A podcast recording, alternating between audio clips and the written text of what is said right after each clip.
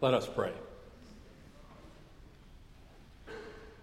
Silence in us, O God, on this day. Silence in us any voice but your own.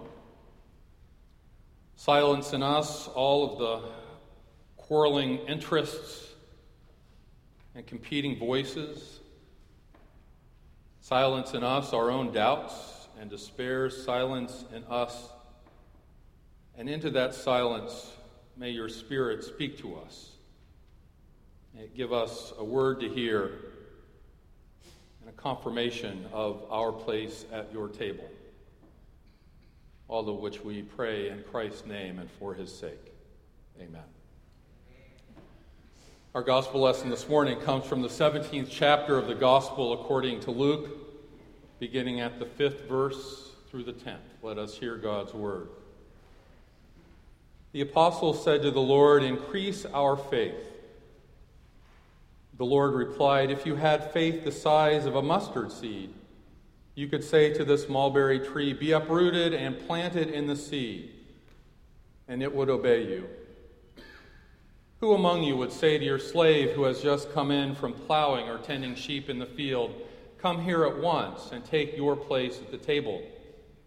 Would you not rather say to him, Prepare supper for me, put on your apron, and serve me while I eat and drink? Later you may eat and drink. Do you think the slave, thank the slave for doing what was commanded? So you also, when you have done all that you were ordered to do, say, We are worthless slaves.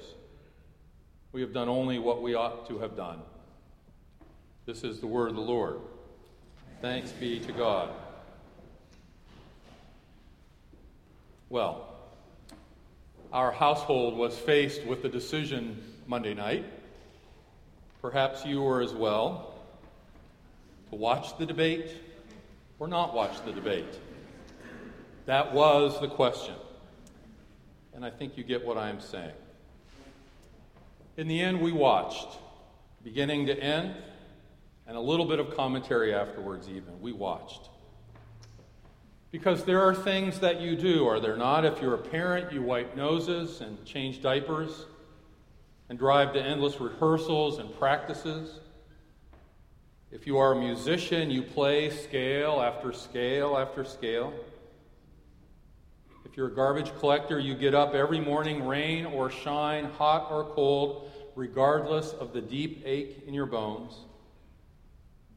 If you're a teacher, you grade papers. And if you're a citizen, you engage.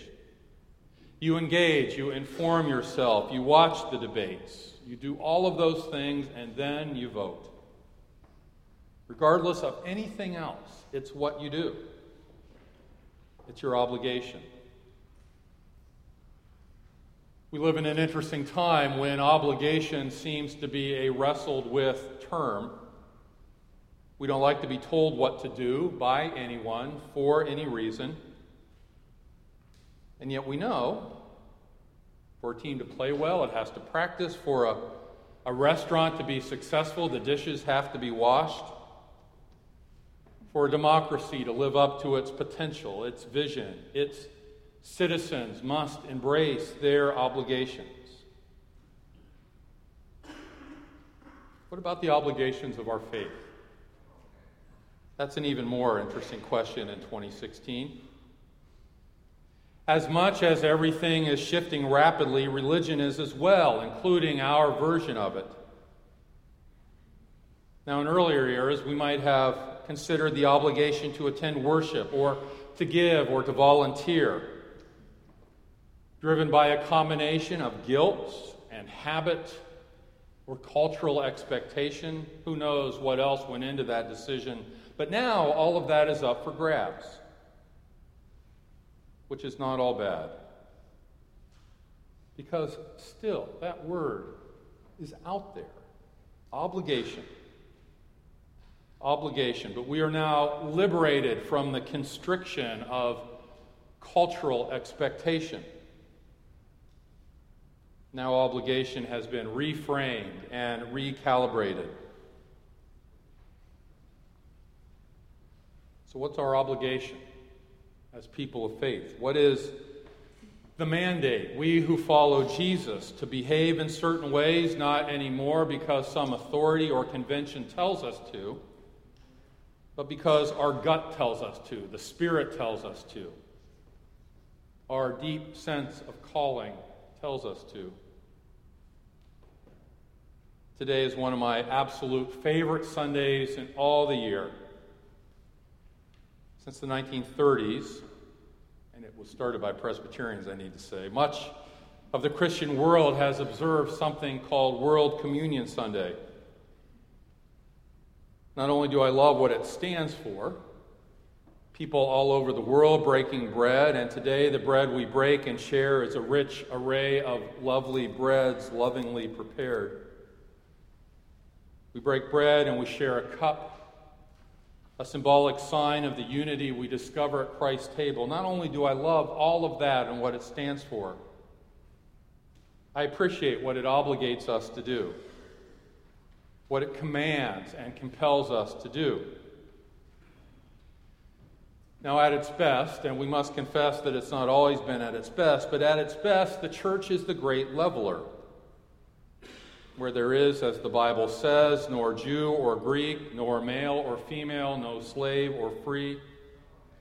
And by extension, we might say now, no gay or straight, no liberal or conservative, no rich or poor, no black or brown or white.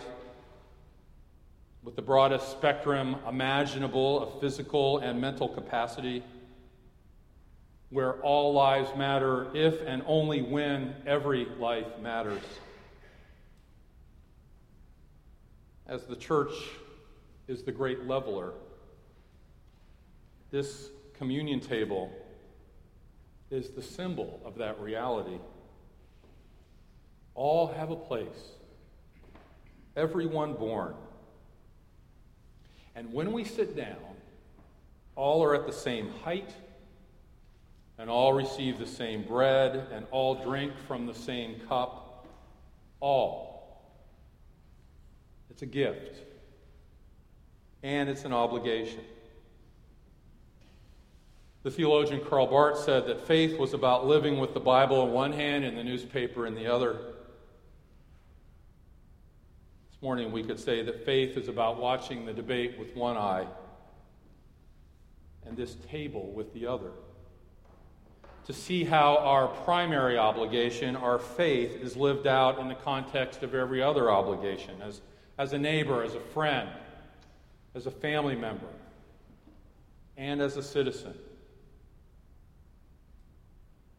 So, how are we doing? Well, listen what the Apostle Paul writes in a letter called 2 Timothy.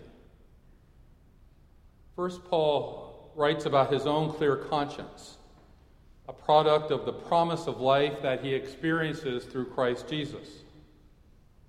Then he acknowledges Timothy's own spiritual journey, Timothy's tears, his sincerity, the witness of his mother and his grandmother, how their faithfulness nurtured his faithfulness. But despite all that, something is wrong. Something is wrong. The flame of Timothy's faith is fading.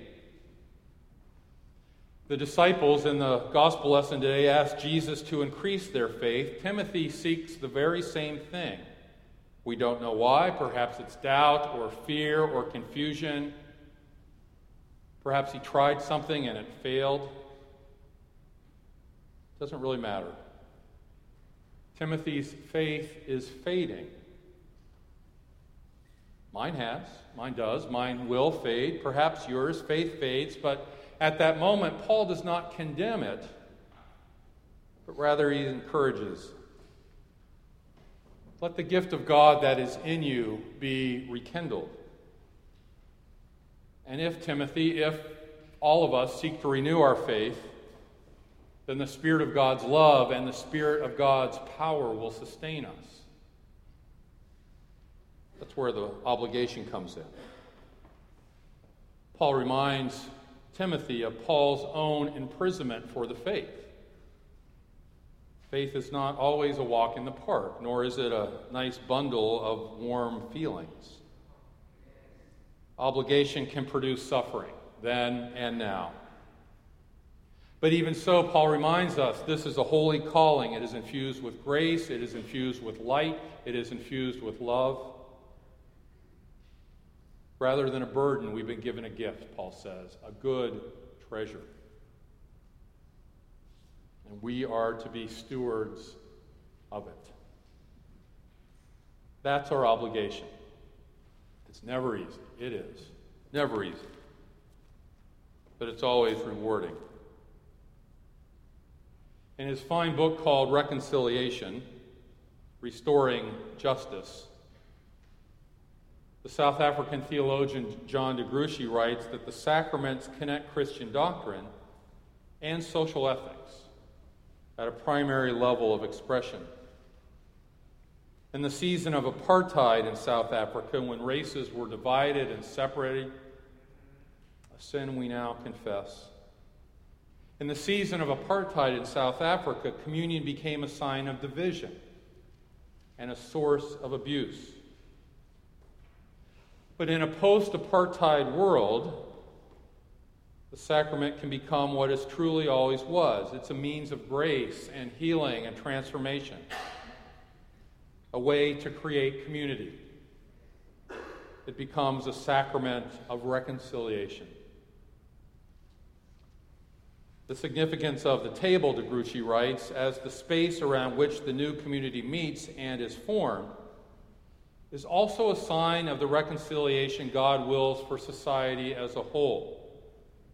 It points beyond the liturgy of, of the upper room to the family meal, the sharing of goods with the poor, and the round table of political negotiation. Communion is not only a sharing in the breaking of bread, but a commitment to share our lives and goods with those in need, to become bread for the world. What an extraordinary affirmation to make at any communion moment, but punctuated profoundly on World Communion Sunday when bread is broken and the cup is poured and we partake. Not only do we confirm that our relationship with God has been restored, but we commit and recommit to the restoration of every human being and every human relationship. Bread for the world. Not only bread for our souls or bread for the church, bread for the world. The Croatian theologian Miroslav Volf writes that inscribed on the very heart of God's grace is the rule that we can be its recipients only if we do not resist being made into its agents. What happens to us at communion must then be done by us. Having been embraced by God, we must make space for others in ourselves and invite them in, even our enemies. That is what we enact when we celebrate communion. We celebrate the giving of the self to the other and the receiving of the other into the self. It's a profound and a faithful and a beautiful move to link South Africa and Croatia and Rochester with what happens here at this table. That's the obligation of communion. The joyful, demanding obligation of communion. Now we know it would be easier not to do the things that this table compels us to do to retreat into private faith, to accept what is, to not say the right thing, not do the right thing, to kind of spiritualize away the bread and the cup. It'd be easy to do that. On this World Communion Sunday, however, we remember a prayer from the Eastern Orthodox Church, actually, a portion of a communion prayer. This is the day of resurrection. Let us be illumined by the feast. Let us embrace each other.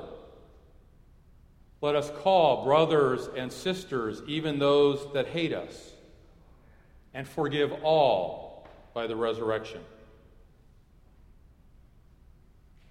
So think about that. Communion as both cosmic restoration and political reconciliation.